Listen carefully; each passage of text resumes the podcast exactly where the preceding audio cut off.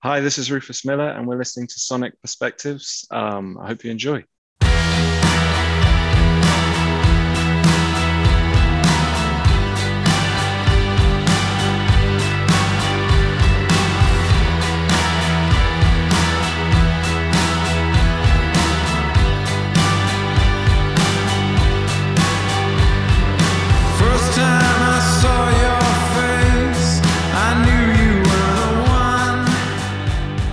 Hello, everyone, and welcome to another interview of Sonic Perspectives. I'm Rodrigo, and today we are honored to speak with Mr. Rufus Miller.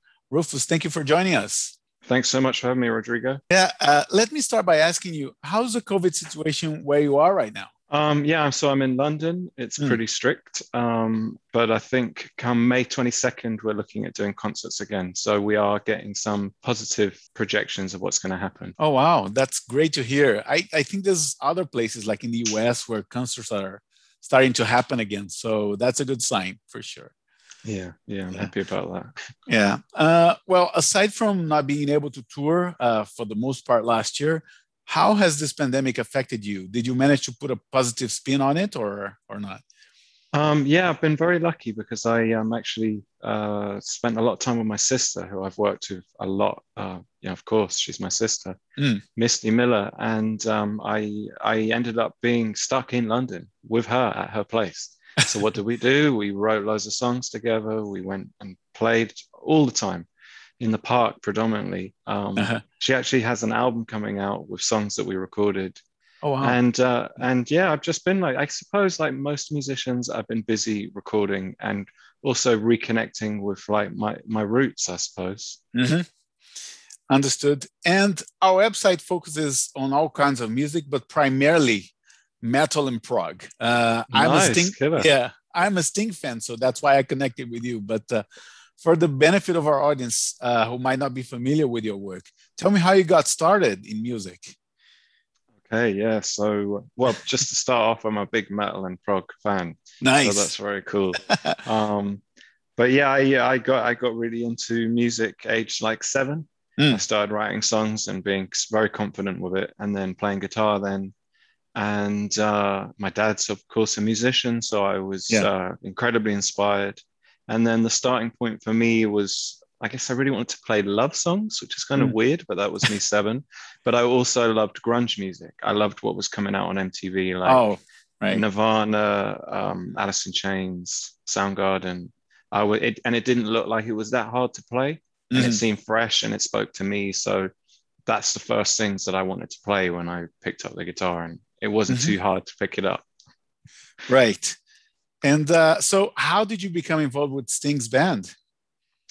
So I think that really came about because he probably was quite aware of the work I was doing with my sister Misty. Mhm. Um, this is nine, about nine or ten years ago, Mhm. 2011. Okay. So um, he uh, he asked me to uh, to to join just to see how it went, and it went really well. And I, I ended up doing two legs of a tour. I kind of hoped I'd do more, but it was two legs of a tour, so it's like four or five months. Um, and I wasn't replaced with another guitar player. I was replaced with the great David Sancious, who's played in the band for years. oh wow. keyboard player. Uh-huh. So it didn't hurt my ego too much. But then um, I managed. He asked me to rejoin. I think about five years ago now. So Mhm. it's um, almost five years ago. So it's it's pretty amazing that I've managed to stay this long this time. Yeah. But I mean, I guess the initial connection is my dad. But Mhm. I think uh, I think yeah, I think Sting's probably quite aware of a lot of the stuff I was doing in London and maybe likes my sound, my style. yeah yeah uh, what, i wonder what it's like to start a career or you know to have such a jump in your career with such a well-established act uh, you, you may have freaked out i don't know with such a huge crowd in your show or or not You know where I think I'm lucky is because my dad's been in the band since I was five. oh Or Sting never really. He just seemed like my dad's boss. You know, I still Okay. see him through like a child's eyes. You know, like oh yeah, Sting. And I, I'm like a music nerd, right? But I Mhm. did. I purposely didn't really study Sting or the Police okay or you know i just it was more a background like that's what my dad does Mhm. so to come into it i think i had quite a fresh confident perspective i think it felt of course it felt very much like family and also I'd studied just about every musician that played with Sting because Wow. I'd meet them and I knew them, and most of them were pretty much obscure jazz musicians who were Right. given a huge opportunity. So I figured, um, I figured like yeah, in a similar way, he was t- plucking me from obscurity, but I knew how to uh, stay grounded, I suppose, and and uh, also I had all the advice from my dad to do a good job, basically what Sting and him expected in me as a musician. And Right. I, I really, I really focused and and made sure I did my best. Understood. And I've seen Sting many times, and uh, one thing I noticed is that he changes the arrangement uh, of many songs, sometimes mid-tour, sometimes from one show to the next. Uh, is that a difficult process for you? I mean, sometimes the, the arrangements are completely different. It keeps you on your toes because every sound check is like a long rehearsal, and then Right. he'll always make changes. So like if you're just phoning in your performance every night, he'll catch you out. He wants to see you sweat. And Right. he'll random like a like a good teacher would. He'll be like, right, you, what are you what are you playing on this song? Mhm. And then you'll be like, in a nice way, you know. And then you'll be like, oh, this. And he's like, "Hmm, not sure about that. And also, let's change the key. Let's change the arrangement. Let's do it differently. Are you are you listening? Are you present? And then you're forced to um, stay present, really. And it's a good method to keep his musicians like on their toes. Mhm. Well, I, I can see how that might be uh, unpleasant for some people or some musicians that work with him, but uh, Mhm. you're right; it keeps things fresh for sure. Yeah. Uh, at the same time, like we said, you you're establishing a career slowly but surely, and you already have two solo albums under your belt. What is Mhm. your vision as an artist? I mean, do you want to become just a solo artist eventually, or do you think of it uh, in that way or not? Um, well, I've I started as a solo artist, I suppose, like most guitar players, and I Mhm. always tried to push it. Um, I think when I was 17, I was really going for it. Mhm. Uh, but then you just join bands, don't you? So I just joined band, band, band, band. And living in London, I could be in so many bands. Yeah. Um, but it got to the point, I guess, around the time I had turned 30, where I was like, you know what? Like, I really, if I leave it too late, it might, I might miss the boat with this. Yeah. So I figured, uh, I figured I'd sort of work towards it, and then by the time I guess I was 33, I managed to record it and and have it out just as I liked it, and I- I Mhm. managed to get another one out pretty soon after. For me, it's you know I don't get massive numbers on Spotify, but I I like that my peers and fellow musicians know what I do. Mhm. And that Sting fans know what I do. For me, it's like almost like a business card. You know, it's not like I'm trying to be famous. I just think it's important for fans of Sting or people that are interested in my sound to just kind of know what I'm all about rather than just being the son of Dominic, Dominic Miller and guitar player to all these different bands. It was good to go, look, this is what I do. Mhm. You know, it's uh, important for me for my confidence. It's done massive, uh, massive amount. So uh, I'm glad I finally got to do it. Right. And your album Make It was released last year. It's quite a step Mhm. up from Pop Skull, which kind of went Thanks. everywhere stylistically, right? Yeah. Yeah.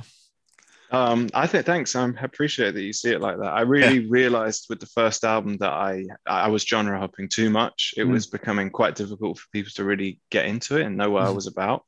So I figured on the next one I try and focus on more a sound and a style and a way of recording, more acoustic driven, and I'm really pleased I did that. Um, Yeah. It gives me a great place to go for the next album. You Mhm. know. Are you recording a new one already or? Uh, yeah, well, I've I've been working a lot with my sister, so her next albums features me quite heavily. Okay. Um, I also got off, asked to do a soundtrack uh, where we write songs for a film or a series. We're not quite sure what it's going to be yet. Mm. It's super dark and heavy, um, super heavy. Like the brief is like a perfect circle, nine inch nails, Wow. tool, you know, like make it sound like this kind of thing Mhm. um, like early 2000s. So I'm super excited to to let people hear that, but it might take a while, of course. But Sure. we've we've done an album. We've done an album in that style, in that genre. Okay. And I find that Make It uh, has a lot of new age influences and a lot of 90s music in it, uh, Mhm, which mhm. surprisingly translates quite well to this day and age. I don't know if you agree with Thanks. that, but uh, yeah.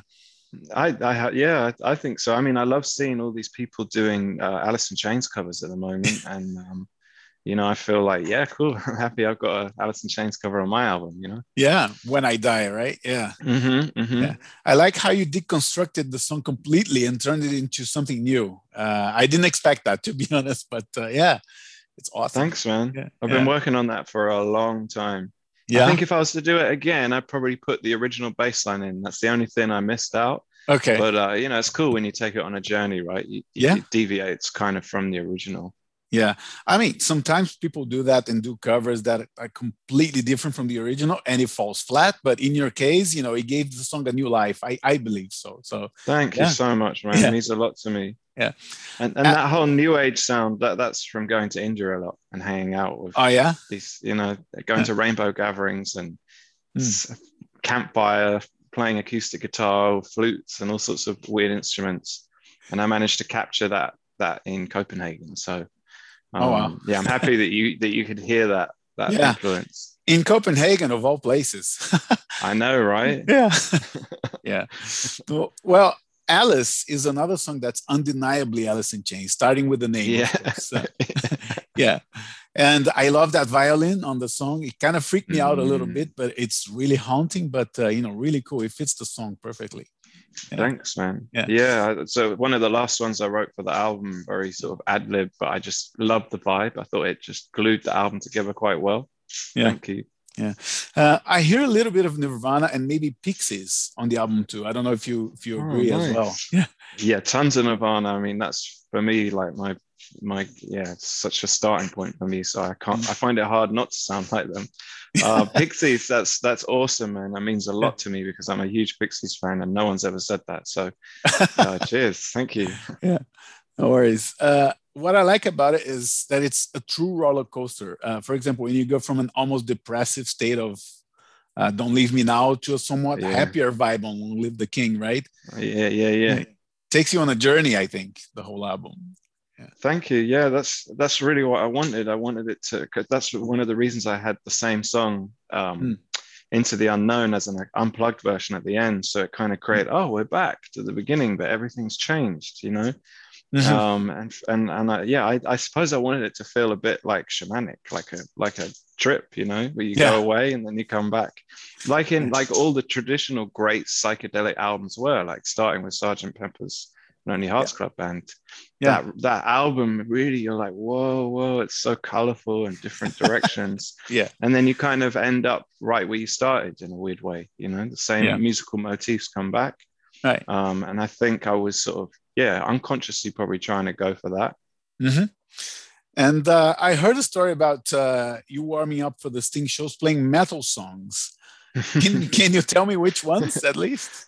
oh what, what metal do i like playing Yeah. oh man all of it like you know the the, the, the originators black sabbath i'm always playing like their riffs um i like bands like yeah sleep high on fire you know matt pike's like an idol of mine uh like yeah death metal stuff like obituary Wow.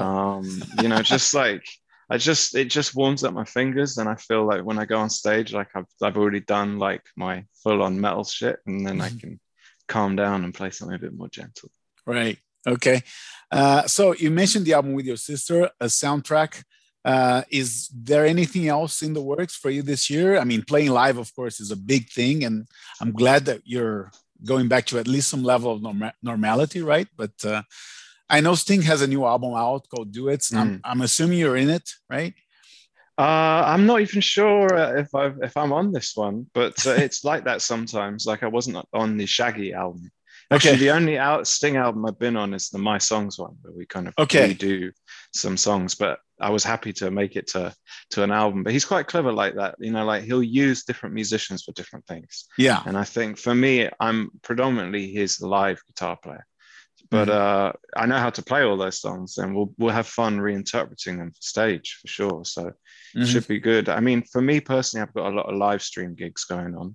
Okay. Uh, one that I did last night is, was a huge success. Uh, Easy Come Acoustic Club, done by uh, London Gig Weekly, Mhm. um, and uh, it's it's actually on YouTube now. It's definitely worth checking out because there's some great bands. So I'm doing a lot of these like live stream things, Okay. um, and then come I think October, we're all booked in to do Vegas if that can still happen. Oh So wow. fingers crossed. You know, that's that's when the boss will start up again, and I'll be there. Yeah. Well, I'm in Toronto and I hope, you know, I keep my fingers crossed that we can have live shows soon enough. And I hope I Mhm. can see you here live. So, Oh, Yeah. it'd be great to meet you in Toronto, man. For sure. yeah, likewise. Yeah. Uh, last but not least, what's it like to play with your dad uh, every night? I mean, it, it's got to be some, you know, inter- an interesting uh, setup that you look on the side and there's your dad playing guitar, right? It never gets old. It never gets old. It's just Yeah. such a buzz for the two of us, you know. Yeah. Um, because we're challenging each other to play better, and no one wants to be the weak link. So we're really bringing out the best in each other. Yeah. and uh, we're just so tight musically because Mm. we recognize each other's styles and yeah, it's just really moving because you know hasn't been plain sailing like most father son relationships so to have got to this point in my life and and be doing this Mm. and give him a hug at the end of the show every Yeah. night and be playful musically and uh, to really like be a team like you know brothers in arms it's Right. just it's the warmest the most amazing sensation and and i think the fans feel it too. So it's just this really amazing buzz for everyone. Like kind of Mhm. that, that, yeah, it never gets old. Never Cool. ever gets old. Cool. Well, Rufus, it's been a pleasure, man. Uh, I, I wish you all the best and a very productive 2021. And I hope Thank we can reconnect soon uh, in a live setting. I hope. Oh, Right. me too, man. I'm sure we will. I'm dreaming big. Yeah. All right. Thank you so much, man. Have a good night. Thanks, Rodrigo. Yeah, you too. Bye bye. Bye. Bye.